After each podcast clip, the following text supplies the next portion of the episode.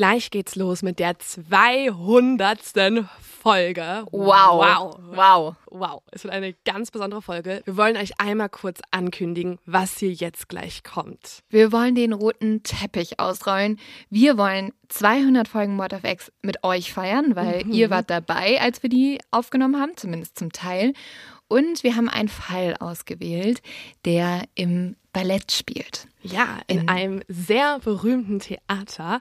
Und was passt besser zu einem Theater als Musik? Ja. Und wir haben uns überlegt, hey, wir sind ein Podcast, wir laufen auf Kopfhörern, wir sind für die Ohren. Und was ist noch für die Ohren? Musik. Wir brauchen einen starken Partner an unserer Seite und das ist niemand anderes als das Philharmonische Orchester Kiel, das mit uns diesen Fall auf der Bühne eingespielt hat. Ja, ihr habt gerade richtig gehört. Wir sind, äh, glaube ich, der erste Podcast, der zusammen mit einem Orchester eine Folge aufgezeichnet hat. Wir fühlen uns super geehrt. Wir Absolut. hatten ganz viel Spaß und wir hoffen, ihr genießt diese Folge genauso wie wir sie genossen haben. Schön, dass ihr dabei seid und wir freuen uns auf die nächsten 200 Folgen Mord of X mit euch. Los geht's, liebe Exis, mit der 200. Folge.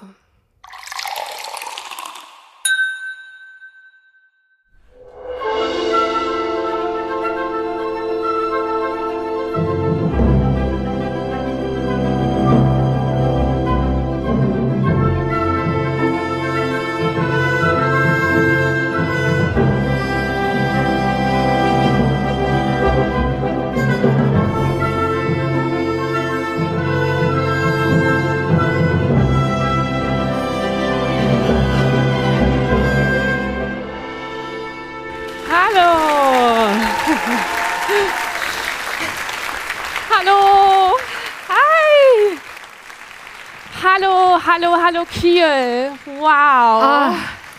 Das ist so eine Ehre, hier zu sein vor euch und dann auch noch mit diesem mega talentierten, tollen Orchester. Ich hatte so Gänsehaut gerade. Leo meinte, sie weint gleich. Wir hatten vorhin eine ganz kurze Probe und es wurde nur so angespielt, weil man übt ja, also ich kenne mich gar nicht so richtig aus, aber man übt ja in der Probe jeden Song, spielt ihn ein paar Sekunden an und plötzlich schießen mir die Tränen in die Augen, weil ich das so emotional fand, dass unser Intro in dieser Art und Weise gespielt wird. Und wir so freuen uns total, dass ihr heute alle da seid. Wir nehmen eigentlich mit euch unsere 200. Folge Mord of X auf. Fast vier Jahre gibt es uns jetzt schon. 200 Folgen haben wir zusammen gemacht. Und Leo, 200 Folgen Mord of X.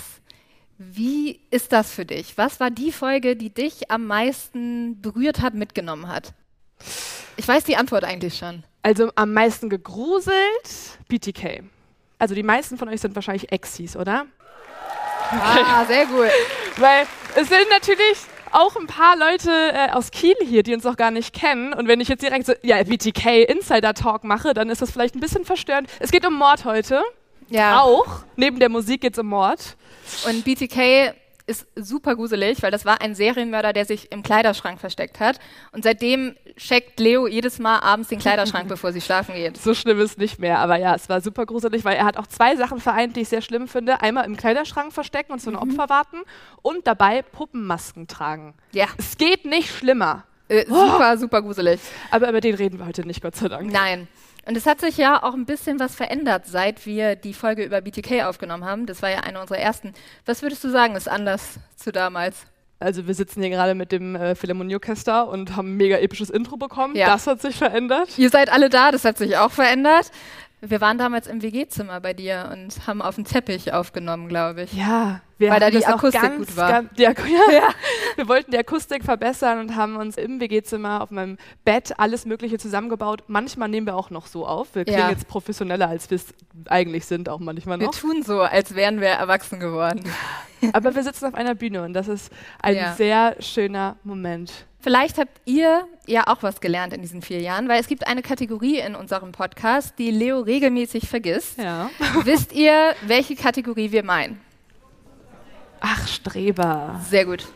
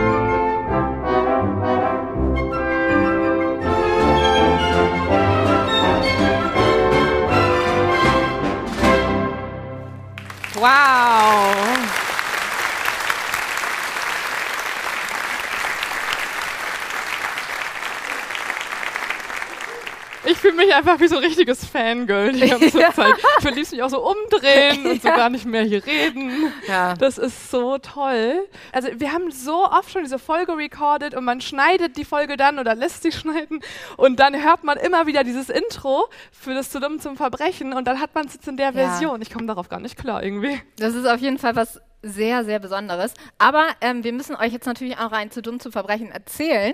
Für alle, die diese Rubrik nicht kennen, in unserem zu dumm zu Verbrechen erzählen wir immer ein Verbrechen, das so dumm ist, dass sich die Verbrecher eigentlich nicht mal Verbrecher nennen dürften. Nee.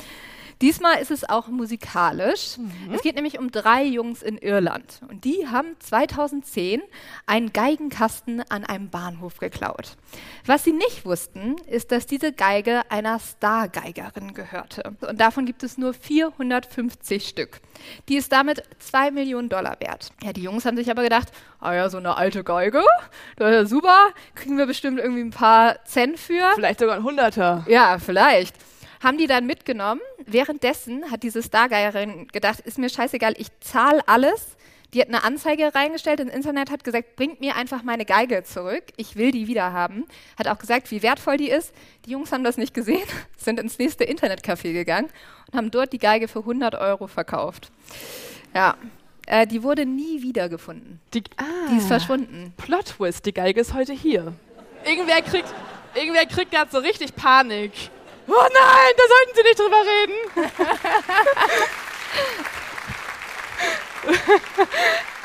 Es ist ja heute, es geht ja um Verbrechen und wir bringen Verbrechen hier auf die Bühne. Es sind Polizisten anwesend oder Polizistinnen. Ja, der ist ja gut. Trauen Sie oh, oh, oh, oh. Ja, Exi-Polizistinnen, die, die machen bestimmt nichts. Die drücken Auge zu den dummen Verbrechern, sonst haben wir keine Kategorie mehr. Ja. Aber es geht ja heute nicht nur um dumme Verbrecher ähm, und Geigen, sondern auch um einen Kriminalfall. Und bevor wir in den einsteigen, gibt es jetzt erstmal ein erstes Stück. Ein Hinweis, oder? Ein Hin mhm. Genau, eigentlich ist jetzt dieses musikalische Stück ein Hinweis. Vielleicht ist die ein oder andere Person von euch dabei, die gleich schon erahnt, welchen Fall wir heute erzählen.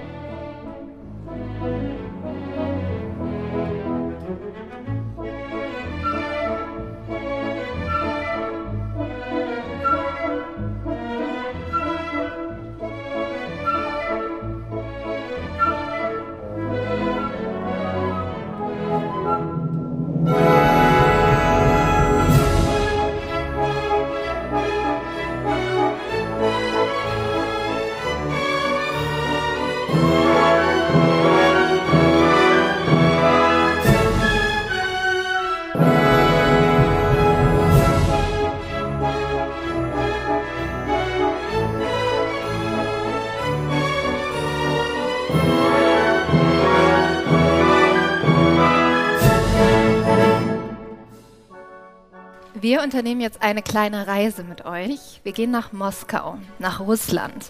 Es ist das Jahr 2013. Wir befinden uns in einem Theatersaal und man hört so leichtes Tuscheln. Die Leute sind alle noch ganz aufgeregt. Gleich geht es los. Menschen in Anzügen und Abendkleidern drängen sich durch die Sitzreihen und versuchen, ihren mit Samt bezogenen Sitzplatz zu finden. Um das Zuschauerparkett wölben sich im Halbkreis fünf Balkonetagen. Und am Rand ist überall prunkvollener, goldener Stuck zu sehen. Überall sind große Kronleuchter und wir befinden uns im Bolschoi-Theater, einem der größten und berühmtesten Balletttheater der Welt. Das Bolschoi, das ist das Aushängeschild für Russland und für die ganze Welt des Balletts. In Russland ist man sehr, sehr stolz darauf, dass das Bolschoi sogar ein paar Monate älter ist als die USA.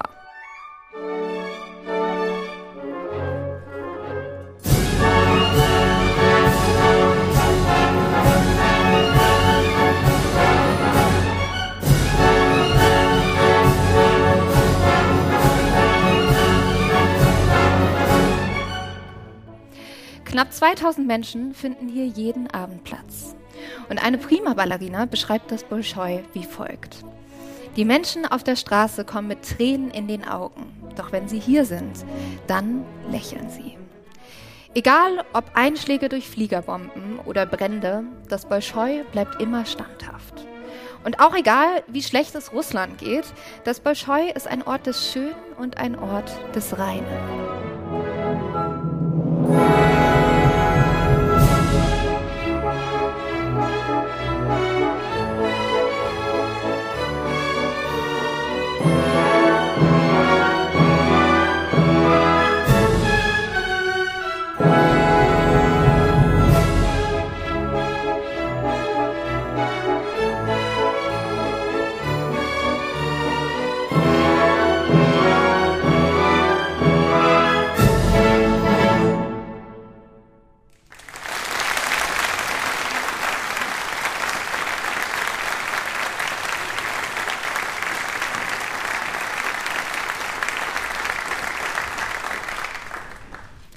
Jetzt geht langsam das Licht im Saal aus. Jeder hat seinen Platz gefunden, hat sich hingesetzt, ist ganz erwartungsvoll und ein dunkles, blaues Licht erstrahlt die Bühne.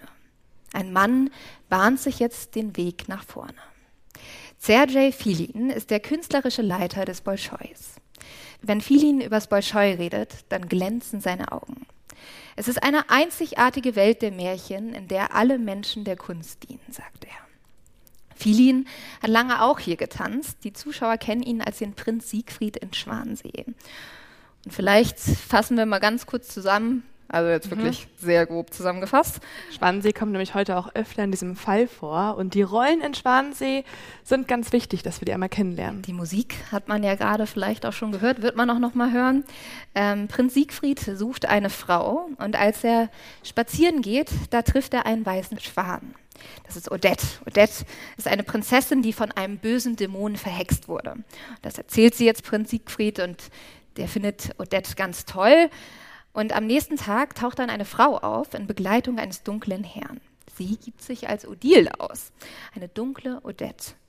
Siegfried verwechselt die beiden und verspricht jetzt der bösen Seite die ewige Treue. Das muss er dann Odette beichten. Die ist natürlich total schockiert.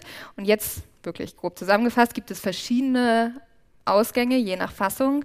Entweder sterben am Ende beide oder einer der beiden lebt oder sie leben beide bis an ihr Lebensende. Filin spielt ja hier den Guten, den Prunkvollen. Das passt auch irgendwie zu ihm. Der hat dunkle braune Haare, die ihm bis zum Kinn gehen. Und er ist ein schöner, eleganter Mann. Ich finde, er sieht aus wie ein Prinz. Ja, er sieht also aus wie ein Prinz. Komplett. Und jetzt geht er zu einer der Prima-Ballerina und wünscht ihr noch viel Glück. Dann beobachtet Philin, wie die Tänzerinnen die Bühne betreten. Der Applaus bricht aus und die Musik beginnt.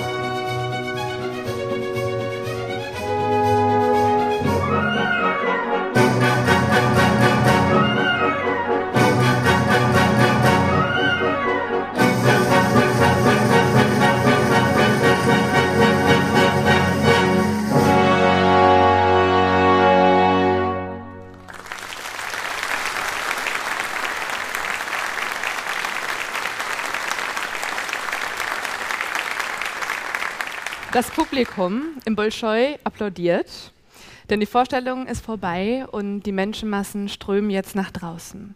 Unter ihnen ist auch Sergei Filin, über den du ja gerade schon gesprochen hast, der edle, edle Ballerino und auch Direktor des Theaters. Er kommt jetzt in die kalte Nacht, es ist total äh, fröstig, es ist eine kalte Januarnacht und er zieht sich die Jacke enger. Das liegt aber auch daran, dass es einige Ereignisse in seinem Leben gab, die ihn auch frösteln lassen. Sergei Filin ist nicht nur Ballettdirektor, er ist auch selbst ein Superstar. Denn, ich weiß nicht, ob einige von euch ihn schon kennen, wenn man den Namen Filin in Russland sagt, dann wissen alle direkt, wer er ist. Er ist einer der besten Tänzer, den es dort je gab. Er ist ein sehr eleganter und ausdrucksstarker Solist gewesen und ist nicht nur im Bolschoi aufgetreten, sondern auch in super vielen anderen Theatern auf der ganzen Welt und ist total berühmt für seine sehr elegante Ausdrucksweise. In der Ballettwelt ist es aber so, dass man Filin ist jetzt schon 42, dass man eigentlich nur bis Ende 30 tanzen kann. Also so Ende 30 geht man dann in Rente und die Rollen werden von jüngeren Balletttänzern übernommen dort. Aber es ist ähm, nicht nur das Ende von seiner Ballettkarriere somit, sondern Philin wird zum Lehrer ernannt. Das ist ganz oft so, dass wenn ein Balletttänzer, ja, wenn die Karriere vorbei ist, äh, als Tänzer an sich, dann werden sie Lehrer oder sogar Direktoren. Philin wird zum Lehrer von Nachwuchstalenten und bleibt somit im elitären Kreis des Theaters bestehen. Und er wird auch zum Kreativdirektor des Theaters. Über ihn gibt es eigentlich nur noch einen Mann, der wichtiger ist, und das ist der Generaldirektor. Philin, kann man also festhalten, ist im Theater ein Mann mit sehr viel Macht. Von ihm geht fast alles aus. Also er entscheidet über Rollen, wie sie besetzt werden. Er entscheidet, wer im Schwansee den guten Schwan oder den bösen äh, spielen darf. Er entscheidet, wer links liegen gelassen wird, wer auf die Payroll kommt, wer Stipendien kriegt, wer irgendwelche Boni-Zahlungen erhält. Und er trifft sich auch mal mit Oligarchen oder dem Kulturministerium. Also Feline entscheidet, was hier passiert, künstlerisch gesehen.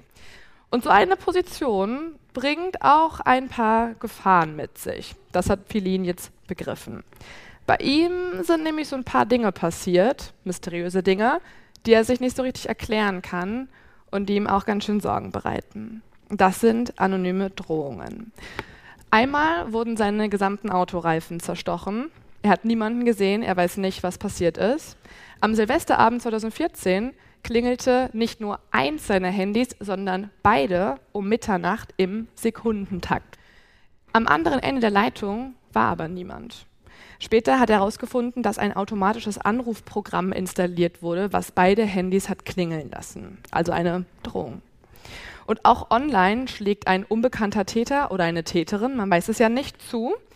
Auf der Plattform Facebook wurde ein Profil eingerichtet in seinem Namen und dort hat dann jemand in seinem Namen Briefe veröffentlicht, die er selber geschrieben haben soll, wo er über die Tänzerinnen und Tänzer des Bolscheus lästert und sie als Frettchen bezeichnen würde. Ich finde es aber ein bisschen süß, dass die schlimmste Beleidigung, die gewählt wurde, Frettchen ist. Also ich finde ein Frettchen noch ganz süß. Trotzdem ist das natürlich ein Skandal. Also wenn der Kreativdirektor des Bolscheus, des berühmtesten, edelsten Theater in Russland, seine eigenen Tänzerinnen und Tänzer als Frettchen bezeichnet, dann ähm, ist das ein Tiefpunkt für die Karriere des ganzen Theaters. Man könnte also hier eine Schmutzkampagne dahinter vermuten, aber Felin hat das Gefühl, es steckt mehr dahinter.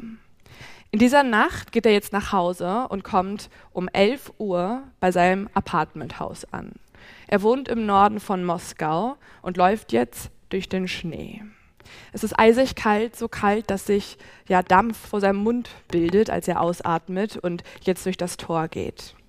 Plötzlich merkt Philin einen Schatten hinter sich. Und in seinem Augenwinkel sieht er dann einen Mann auf ihn zurennen. Sergei, ruft der unbekannte Mann. Und dann, als er sich umdreht, blickt er nur noch in ein maskiertes Gesicht.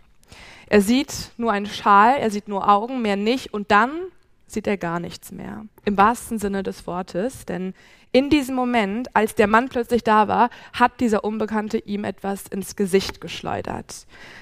Philin dachte in dem Moment, dass er erschossen wird, weil er ja irgendwas in der Hand nur noch gesehen hat, danach nichts mehr.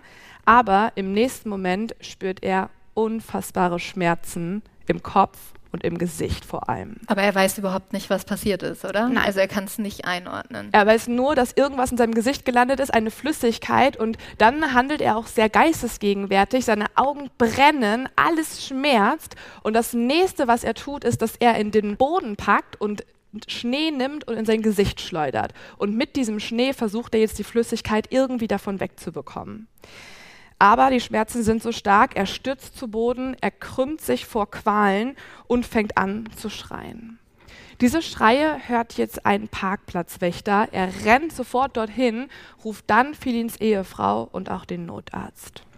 Philin wird jetzt in die Klinik gebracht, und zwar nach Moskau und eine der besten Kliniken dort vor Ort. Später wird er nach Deutschland geflogen, und zwar nach Aachen, weil dort noch bessere Ärzte arbeiten. Er ist nicht in Lebensgefahr, das ist schon mal gut, also so schlimm war es nicht, aber man weiß zu dem Zeitpunkt nicht, ob er je wieder sehen werden kann. Später sagt Feline über diesen Moment, der Moment, wo ich realisiere, dass ich nicht sehen werde, war der schlimmste meines Lebens. Wenig später steht auch schon die Diagnose. Es sind Verätzungen zweiten, dritten und vierten Grades am Gesicht und auf der Kopfhaut, vor allem aber an den Augen. Noch im Krankenhausbett gibt er auch erste Interviews, auch gegenüber der deutschen Presse.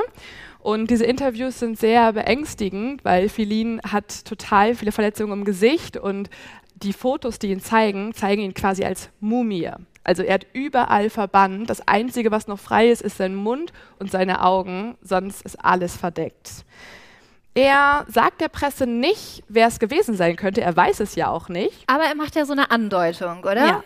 Er schiebt eine Liste an Verdächtigen den Ermittlern zu. Und die machen sich jetzt auf den Weg, nicht etwa in die Siedlung, wo er wohnt, nicht nach Moskau, in das Wohnviertel oder so, sondern direkt zum Bolschoi-Theater. Und nicht nur die. Also beim Bolschoi ist jetzt richtig was los. Da kommen Fotografen an, Fernsehteams, Radioreporter. Alle wollen wissen, was sagt das Bolschoi. Und dann tritt eine prima Ballerina vor die Presse. Sie fragt, wie man nur so etwas Schlimmes einem Mann wie Filin antun könnte, einem so wundervollen Menschen.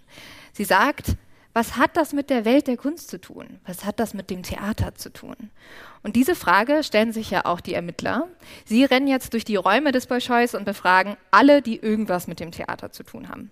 Die Angestellten finden das nicht so gut. Die fühlen sich irgendwie alle unter Verdacht gestellt und denken mhm. auch, hey, das ist hier irgendwie ein heiliger Ort für uns. Also es werden teilweise Verhöre auf der Bühne durchgeführt und da fühlen die sich natürlich sehr angegriffen von. Also die Bühne ist das Sakralste, was ein Balletttänzer dort irgendwie in seinem mhm. Leben empfindet und das ist für sie ein Angriff auf ihre Kunst.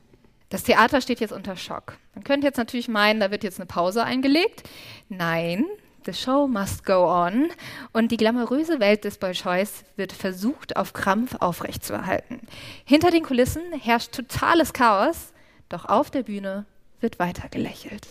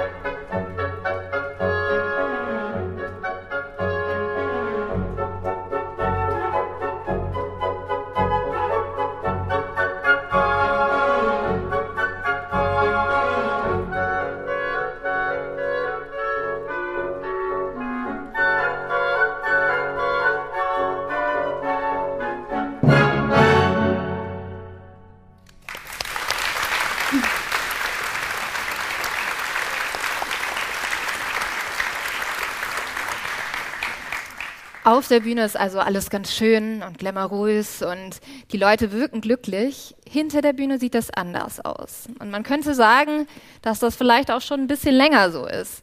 Das liegt bestimmt an verschiedenen Faktoren. Ähm, als allererstes muss man mal sagen, Ballett ist einfach eine der härtesten Kunstformen, die es gibt. Also auch wenn das nach außen so aussieht, als wäre das alles ganz leicht, ist das unglaublich schwer, sehr, sehr anstrengend. Ähm, erstmal natürlich körperlich. Man muss sich minutenlang auf Zehenspitzen drehen. Kleiner Funfact, der Abrieb der Schuhe ist deshalb so stark, dass die Ballerina 300 Mal im Jahr ihre Schuhe wechseln müssen, weil sie sich so oft drehen. Die Tänzerinnen müssen alles geben. Dadurch haben sie Blasen, sie haben kaputte Füße, sie haben oft Hunger und es fließen auch immer wieder Tränen. Immer mit dabei haben die Tänzerinnen des Bolschois Pflaster, Salben und eine Flasche Schmerzmittel für die Füße. Also sie tragen wirklich eine Tasche mit sich rum von Training zu Training, weil sie diese Schmerzmittel halt fast täglich brauchen. Am Bolschoi gilt, wer mehr als 45 Kilo wiegt, der gilt als schwer vermittelbar. Jeden Tag wird hier getanzt zehn Stunden lang. Disziplin ist wirklich alles, weil nur durch hartes Training kommt man ganz nach oben. Das Ballett am Bolschoi gleicht einem Haifischbecken. Und der Weg dahin ist voller Steine. Tausende Menschen bewerben sich auf die Rollen in den staatlichen Akademien. Am Ende werden davon nur 46 genommen. Und nach der Ausbildung sind die Tänzer und Tänzerinnen dann so ungefähr 17 Jahre alt. Von ihnen kommen nur drei bis fünf an das Bolschoi-Theater. Insgesamt umfasst das Ensemble vom Bolschoi-Theater 250 Tänzer und Tänzerinnen. Und die sind alle verschieden, so wie Menschen halt sind. Die sind verschieden groß, die sind verschieden stark und verschieden gut in dem, was sie tun. Aber jeder von ihnen, der träumt von der ganz großen Rolle. Und auch nur wer am Ende auf der Bühne steht und dort tanzt, wird bezahlt. Das heißt, die Motivation ist auch noch mal eine weitere, nämlich Geld verdienen. Und dafür kämpfen die Ballerina mit allen Mitteln. Es gibt Gerüchte über zerschnittene Schuhbänder und zerstörte Kostüme, damit die Ballerina nicht auf die Bühne gehen können. Also es gibt richtige Intrigen untereinander, aber auch in den Hierarchien. Also ja. man will da ja auch vielleicht die eine oder andere Führungsposition loswerden. Hier am Bolschoi-Theater gibt es nämlich verschiedene Rollen. Und nur die Solisten und die Prima Ballerinas, die tanzen die Hauptrollen. Und dafür tust du alles. Und vor allem gibst du das nicht auf. Eine Tänzerin am Bolschoi erzählt, wie ihr während eines Auftritts die Achillessehne gerissen ist. Sie hat trotzdem weitergetanzt, weil sie wollte ihre Rolle auf gar keinen Fall aufgeben. Am Bolschoi herrschen Konkurrenzkampf, Neid und gekränkte Egos. Und wer die große Rolle kriegt und was getanzt wird, das entscheidet ganz allein der künstlerische Leiter. In dem Fall Philin. Ja, seit 1995 hatte das Ballett sechs künstlerische Leiter. Keiner hielt tatsächlich länger als vier Jahre durch. Und es ist ja auch noch unklar, ob Philim wieder zurückkehren kann, denn in diesem Moment des Angriffs und auch in den Wochen danach weiß man nicht, ob er je wieder sehen werden kann. Und das ist natürlich dann total kritisch, weil man muss ja sehen können, ob jemand gut tanzt oder eben ausgewechselt werden muss. Und deswegen ist genau das als kreativer Direktor ein Ausschlusskriterium in dem Fall. Aber die äh, schlechten Nachrichten fürs Bolschoi sind, dass dieser Anschlag auf den künstlerischen Leiter Filin keine Ausnahme darstellt. Es gab schon sehr viele Skandale und es ist eigentlich nur ein weiterer Eintrag in die Skandalakte. Tatsächlich sind die Schlagzeilen über das Theater mittlerweile so kritisch, dass man eher solche Sachen liest als irgendwelche positiven Theaterkritiken. Unter anderem gibt es da so ein paar Skandale und Protagonistinnen und Protagonisten, die wir uns mal genauer anschauen müssen, denn durch sie können wir eventuell auch die Liste der Verdächtigen erstellen, die diesen Anschlag verübt haben oder in Auftrag gegeben haben. Da ist zum Beispiel die prima Ballerina Anastasia Wolotschkowka. Sie tanzt die Hauptrolle, also die wichtigste Rolle im ganzen Stück und sie ist zu diesem Zeitpunkt auch die Frau eines Oligarchen. Das sage ich, weil es relativ wichtig ist für ihre Trennung. Ihre Trennung vom Bolschoi passiert nämlich genau dann unfreiwillig, als auch sie sich von diesem Oligarchen getrennt hat. Und ihrer Meinung nach hat dieser Oligarch dann wiederum ihren Rausschmiss als Ballerina geordert. Nach fünf Jahren wird ihr gesagt, dass sie, Zitat, zu dick geworden sei. Sie wiegt nämlich bei einer Körpergröße von 172 Zentimeter gerade mal 50 Kilo sollte aber ja fünf Kilo weniger wiegen. Das Ganze wird aber auch nicht so mega drastisch formuliert, wie ich es jetzt gerade getan hat. Also man geht nicht zu ihr hin und sagt, sorry, du bist zu fett, ciao. So ist es nicht, Gott sei Dank. Es wird ein bisschen vornehmer ausgedrückt. Der Generaldirektor sagt, Volutschkova hat die Form verloren. Weiß ich nicht, ob das besser ist. Ja. Das sehe ich aber so ein bisschen so, das sehe ich auch so bei der Bild der Frau. So kommen sie wieder in ihre Form. Ja, ja, so, so wurde ungefähr. uns Frauen eingetrichtert, diese ja. Art von, von Formulierung. Er macht sogar noch etwas, das ist auch nicht gerade höflich und äh, angenehm. Er sammelt daraufhin Unterschriften von den männlichen Tänzern, die wiederum mit ihrer Unterschrift bestätigen sollen, dass sie die Frau nicht mehr hochheben können. Oh. Und das ist natürlich der Untergang. Also wenn du nicht mehr hochgehoben das ist ja der, das ist der ganze Inhalt also eigentlich. das ist ja auch so eine Kränkung noch dazu. Absolut. Es, es würde ihre Gesundheit gefährden. Ja, mh, da sollen die mich mal hochheben. ich glaube, da werden die so begraben. nee, wir sind Publikum bei sowas. Da ja. sind wir nicht auf der Bühne. Ach, wolltest du nicht am Bolschoi tanzen? Leben? Ja, ich glaube, da ist der Zug abgefahren, aber sowas von. Es ist aber auch für sie eine Kränkung von extremem Ausmaß. Also schlimmer kann es eigentlich gar nicht sein. Auf den Straßen von Moskau tuschelt man, ob sie zugenommen hätte. Und ähm, sie hat das auch bis heute, kann man eigentlich so sagen, nie richtig verkraftet. Das sieht man daran, dass sie sich regelmäßig auch vor TV-Kameras setzt oder Interviews gegenüber der Presse gibt und ähm, ja, sehr, sehr hart über das Theater redet. Und nicht nur das, sie hat auch gegen das Theater geklagt vor Gericht und dann wird es richtig unheimlich. Als sie nämlich Klage einreicht, passieren Dinge, ja, die auch wie eine Drohung wirken, beziehungsweise eine Drohung sind. Als sie nämlich einmal im Umkleideraum ist, kommt eine Gruppe von Männern an und diese Männer wollen ihr einen Blumenstrauß geben, quasi als Geste, weil sie so schön getanzt hätte. Aber aus dem Blumenstrauß ziehen die Männer ein Messer und sagen, dass sie im Namen des Direktors die Klage zurückziehen solle. Also ihr wird eigentlich gedroht, dass wenn sie weiter vor Gericht ist, dass es halt schlecht enden könnte. Aber Anastasia lässt sich nicht einschüchtern.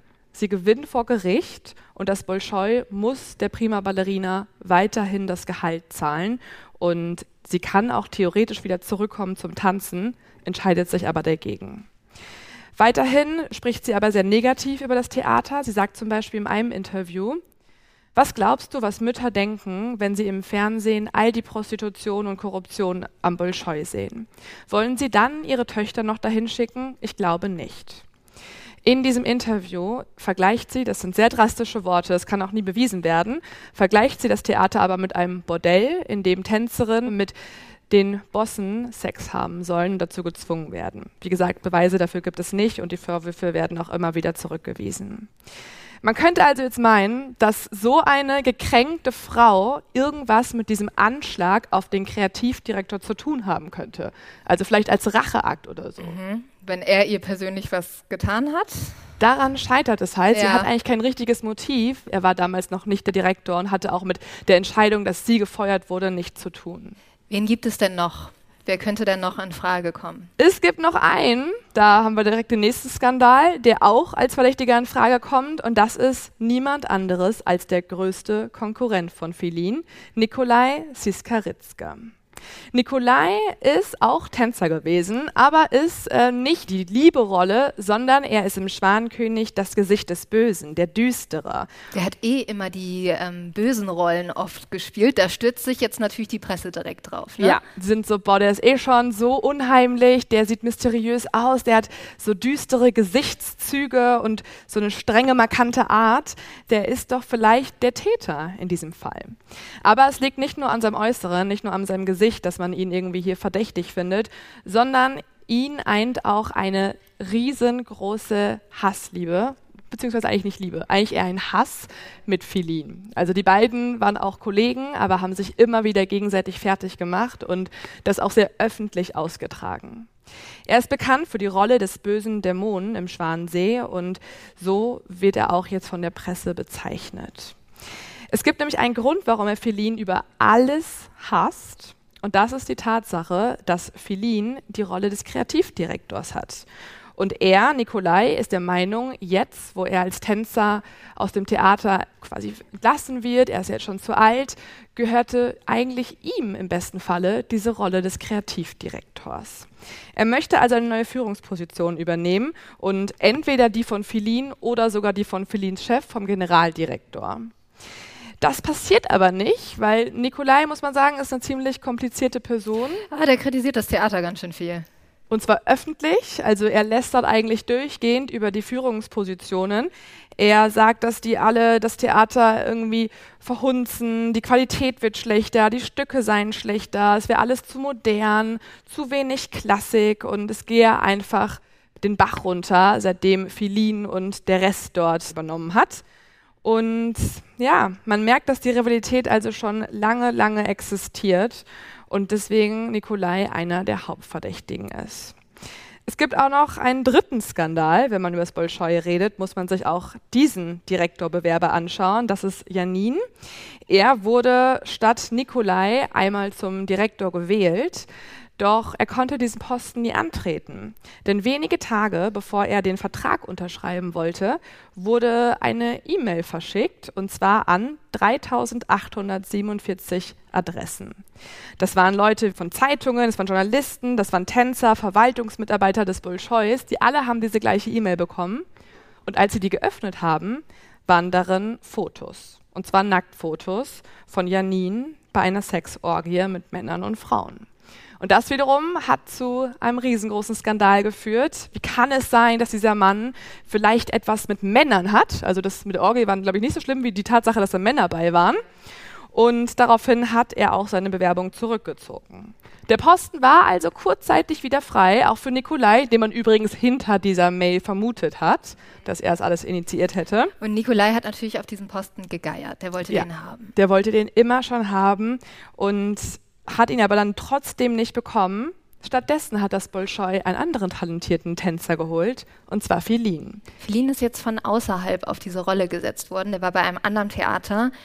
Und was direkt vielen Leuten im Bolschoi nicht gefällt, er besetzt jetzt Rollen immer wieder mit Menschen, die ebenfalls von außerhalb kommen. Und man sagt sich eigentlich im Bolschoi, die Leute arbeiten sich hier hoch. Und mhm. der besetzt jetzt einfach die Rollen mit Leuten, die hier gar nicht lange getanzt haben.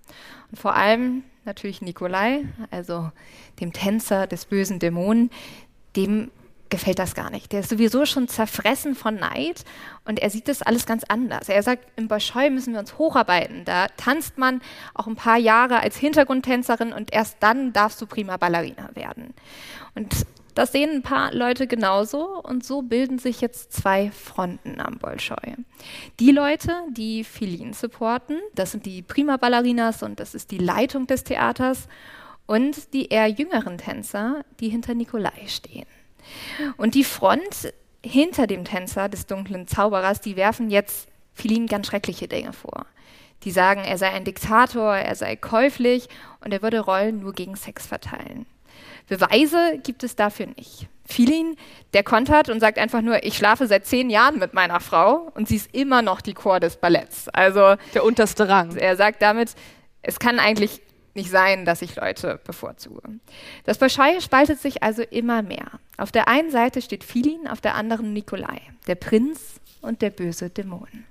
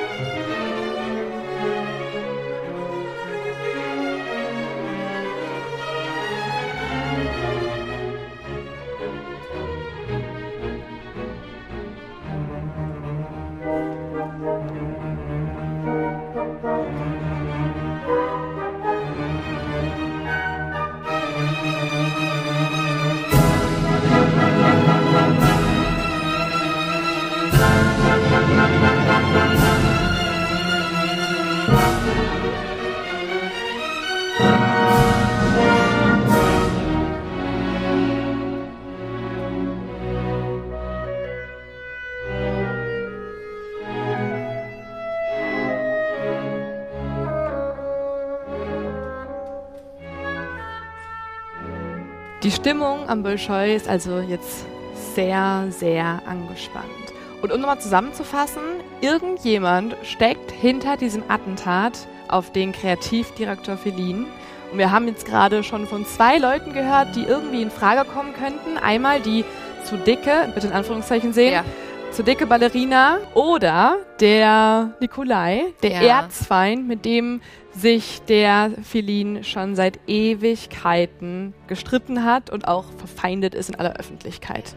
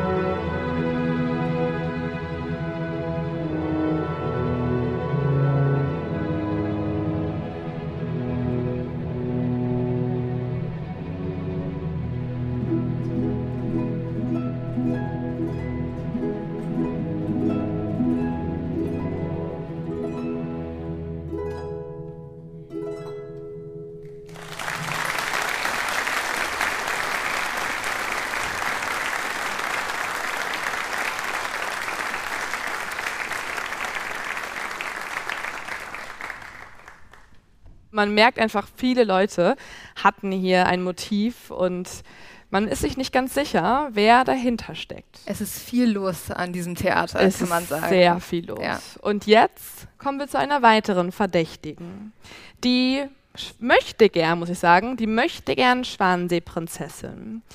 Wir müssen uns also neben dem bösen Dämon, neben der Rolle des bösen Dämonen Nikolai und auch neben der von Angelina noch jemanden anschauen. Und das ist eine Frau, die schon seit Ewigkeiten die Hauptrolle haben möchte. Sie lebt für das Ballett. Sie ist schon seit Ewigkeiten sich am, ja, am Optimieren. Sie hat alles aufgegeben. Sie ist wunderschön und möchte jetzt endlich die große Hauptrolle haben. Ihr Name ist Angelina Voronzova und sie ist so sehr dem Ballett, irgendwie hat ihr Leben dem Ballett gewidmet, dass sie auch einen Balletttänzer datet. Pavel heißt er, das ist ihr Lebensgefährte. Und sie gibt alles dem Ballett. Sie ist den ganzen Tag da. Nach der Arbeit trifft sie weiterhin Menschen aus dem Ballettumfeld und sagt jetzt auch, ich wünsche mir sehr, dass das Ballett Schwanensee in meiner Biografie eine ganz besondere Rolle spielt. Filin hat sie sogar entdeckt, oder? Er hat sie ans Theater gebracht. Sie hat sich dann aber einen anderen Lehrer gesucht. Es gibt jetzt ein großes Problem. Und zwar kriegt sie die Rolle nicht. Philin gibt ihr die nicht. Sie bettelt und bettelt, sie trainiert und trainiert. Es ist ihr großer Traum, aber Philin sagt, die Rolle lag noch weit über ihrem Status in der Truppe. Um die Rolle zu bekommen, sollte sie eine Frau als Trainerin haben, nicht einen Mann. Also er deutet an, dass das eine weibliche Rolle ist im Stück, also sollte sie auch mit einer Frau trainieren. Warum habe sie einen Mann als Lehrer? Das ist das große Problem. Man könnte jetzt natürlich aber vermuten, dass es vielleicht auch daran liegt, dass Feline will, dass sie nicht diesen Trainer hat. Dieser Trainer ist nämlich niemand anderes als der böse Dämon, Nikolai der Erzfeind von Philin wiederum. Das heißt, wir merken schon, in diesem Theater sind so viele Intrigen, da sind so viele unterschiedliche Beziehungen und Hass und Neid und Konkurrenzkampf, Und dass sogar Liebe die Wahl eines und Liebe, Ja. sie liebt ja Pavel, einen Ja. weiteren Tänzer, dass sogar die Wahl eines Trainers, eines Lehrers entscheidend für das Leben sein kann. Aber Angelina möchte den Trainer nicht wechseln. Sie sagt, er ist ein lebendes Genie. Ich bin bereit, viel zu leiden für die Ehre, mit Nikolai zu arbeiten. Und das muss sie auch. Sie muss viel leiden. Sie bekommt die Rolle der Prinzessin im Schwansee nämlich nicht.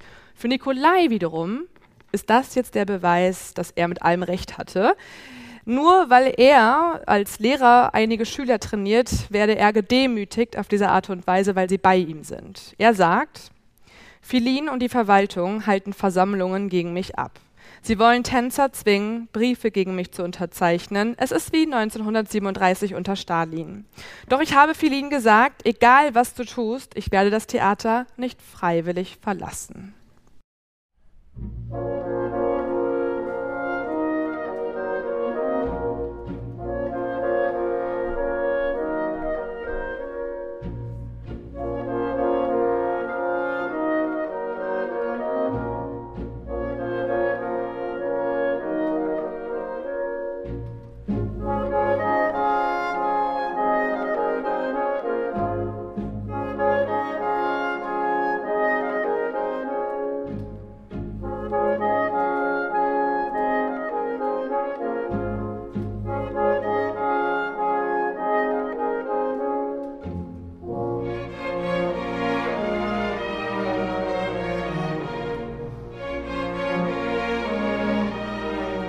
Wenige Monate nachdem Angelina jetzt nicht als Schwankönigin besetzt wurde, wird Philin attackiert.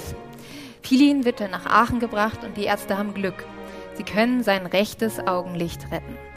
Währenddessen sucht die Polizei immer noch den Täter.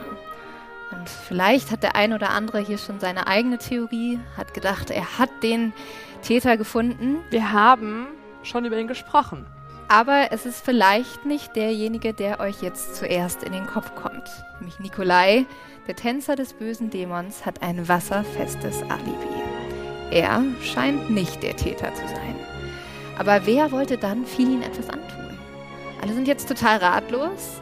Die Polizei kann aber anhand von Handydaten zwei Männer am Tatort festmachen. Sie haben die Tat ausgeführt. Sie sind aber eher so Handlager, also die wurden engagiert von jemandem. Die Drahtzieher oder der Drahtzieher, der dahinter steckt, da weiß man immer noch nicht genau, wer das ist. Dafür schaut sich die Polizei jetzt mal an, mit wem diese zwei Männer telefoniert haben.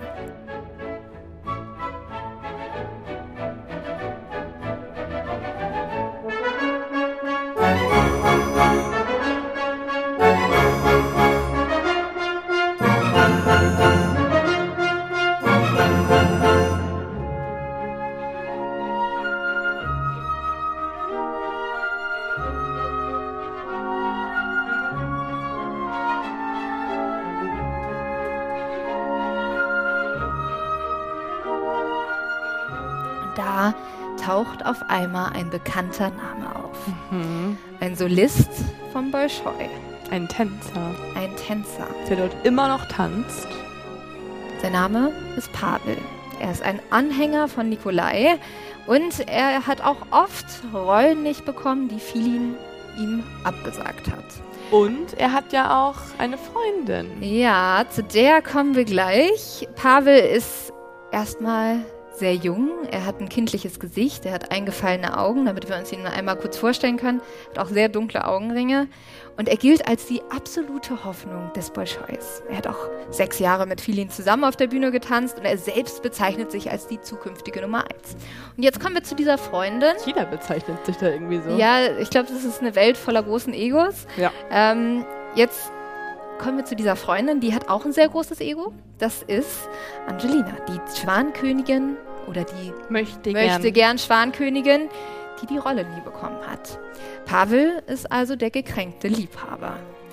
Er soll laut der Polizei die Tat beauftragt haben, um sich dafür zu rächen, dass seine Freundin nie die Schwanprinzessin sein durfte. Zusammen mit seinem Nachbarn hat er geplant, Filin zu verprügeln. Dieser, also der Nachbar, hat dann die Tat mit einem Freund durchgeführt. Dafür soll er 1250 Euro bekommen haben.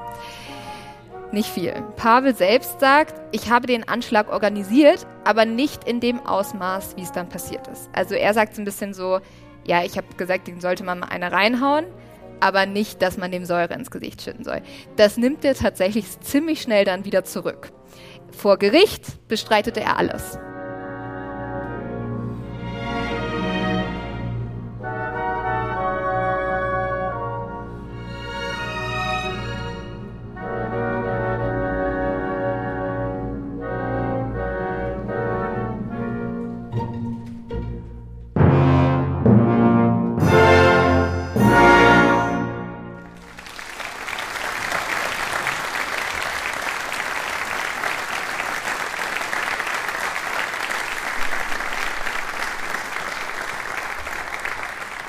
Er wird jetzt nämlich angeklagt, er muss in so einem Käfig stehen. Das ist in Russland immer sehr eindrucksvoll. Also da wird der Angeklagte in so einen Käfig wirklich gesteckt und das macht natürlich schon mal was her und auch irgendwie ein Bild. Ja, also falls ihr danach mal irgendwie danach googelt und das euch anschaut, es sieht schon sehr bedrückend aus, weil er auch so ein kindliches Gesicht ja. hat, finde ich. Und dann steht er hinter Gittern und man denkt irgendwie, er gehört auf eine Bühne, aber ist dann plötzlich im Gerichtssaal als Angeklagter. Am Ende steht dann auch ein Urteil. Die beiden Männer, die das Attentat durchgeführt haben, werden zu 14 bzw. 10 Jahre Straflager verurteilt. Pavel selbst zu 6. Er nimmt das Urteil aber mit einem Lächeln entgegen und so richtig überzeugt davon, dass Pavel wirklich hinter allem steckt. Also beide Seiten fragen sich, mhm. ob da nicht noch mehr dahinter steckt. Man konnte es aber nie beweisen, oder? Also nee. nur Pavel wird jetzt dafür verurteilt. Er wird verurteilt. Es gibt aber einen Brief mit 150 Unterstützern. Mhm. Äh, da schreiben Tänzerinnen, Prominente und auch Minister und sagen alle, sie glauben, Pavel ist unschuldig und die Ermittlungen müssten eigentlich ausgeweitet werden. Pavel sei lediglich eine Marionette. Dahinter steckt ein Puppenspieler, den man finden müsste. Also die glauben, Pavel hat diese Männer beauftragt, aber jemand anders hätte auch noch Pavel, Pavel. beauftragt. Und da gibt es natürlich auch einen Verdächtigen, nämlich Filins Seite ist fest davon überzeugt, dass Nikolai der eigentliche Drahtzieher ist. Der böse Dämon. Das kann ihm aber nie nachgewiesen werden. Und das Einzige, was tatsächlich passiert, ist, dass sein Vertrag am Bolschoi nicht verlängert wird. Ja, also es wurden zumindest schon mal drei Männer verurteilt. Ob auch die Prima Ballerina Angelina dahinter steckt oder eben Nikolai, das konnte nie bewiesen werden. Aber wir können uns ja mal anschauen, was danach mit den Leuten passiert ist. Sergei Filin hat ja, wie du gerade schon gesagt hast, zumindest auf einem Auge wieder sehen können, was natürlich sehr positive Nachrichten sind. Aber er hat trotzdem weiterhin Verletzungen im Gesicht. Er hat auch danach sehr ein Gewicht zugenommen. Er ist kurzzeitig noch, er trägt auch nur noch eine schwarze Sonnenbrille. Also man hat das Gefühl, er versteckt was, er schämt sich auch dafür und ist der eigentlich Leidtragende, weil tatsächlich ist es so, dass er wieder zurück zum Theater gekehrt ist, aber sein Vertrag nicht verlängert wurde. Es gab dann nämlich einen neuen Generaldirektor und der hat gesagt, wir wollen jetzt hier mit der kompletten Vetternwirtschaft mal aufhören. Ich verlängere hier keine Verträge mehr. Es gibt ab jetzt ein Vortanzen für verschiedene Rollen. Die Arbeitsbedingungen sollen grundsätzlich verbessert werden und Filin soll auch erstmal raus sein. Es ist aber so, dass die Skandale am Bolschoi trotzdem seitdem nicht wirklich abgerissen haben. Also 2021 ist noch ein Tänzer gestorben. Und zwar, weil bei einer Aufführung ein tonnenschweres Gerüst auf ihn gekracht ist, also eine Kulisse von der Decke. Und da sagen auch schon kritische Stimmen, dass man es hätte sehen können. Das war schon bei der Probe irgendwie wackelig. Und ähm, das Theater hat das auch nicht wirklich aufgearbeitet. Die haben einfach genauso wie auch wir gerade schon erlebt haben, weitergemacht. Direkt danach wurde ein paar Tage später weiter getanzt und es war sogar noch Blut auf der Bühne von diesem gestorbenen Tänzer zu sehen. Also man merkt, hier gibt es noch ein bisschen was aufzuarbeiten und das ist nicht äh, bei allen Theatern so wie in Kiel. Leute. also kann man sich was von abgucken hier. Es ist so, dass die Tänzer sich dann aber auch schon im Kollektiv geweigert haben aufzutreten. Also man versucht hier wirklich was zu verändern. Und tatsächlich ist es für einige Leute ganz gut ausgegangen. Pavel, der Drahtzieher, der, der Auftraggeber, der wurde frühzeitig aus der Haft entlassen. Er ist jetzt wieder ein Tänzer, ein sehr erfolgreicher in Russland. Nikolai, der eventuell das Ganze irgendwie doch noch heimlich mitgeplant hat, leitet heute eine der bekanntesten Ballettakademien der Welt. Also auch er ist wieder gut im Business. Und die prima Ballerina Angelina tanzt in St. Petersburg. Das heißt, alle drei, die irgendwie unter Verdacht standen, haben eigentlich ein schönes Leben. Nur Feline, der, der angegriffen wurde, der ist beruflich raus. Er ist nie wieder zurückgekommen und seine Karriere ist vorbei. Aber um nicht ganz traurig herauszugehen, dass die vermeintlich Bösen gewonnen haben und der einzig Angegriffene, das Opfer, ähm, ein trauriges Leben hat, er scheint privat sehr glücklich zu sein. Also wir haben mal seinen Instagram-Account gecheckt, ja. auch wenn das natürlich nur Schein sein kann, aber gut. Hier postet er fast täglich Bilder mit seiner Ehefrau mit dem Hashtag Feline is in love. Das ist der regelmäßige Hashtag. Und das sind dann so Bilder aus dem Disneyland, wobei den Herzchen formen und so. Also es ist ganz sweet. Aber er trägt weiterhin täglich eine Sonnenbrille.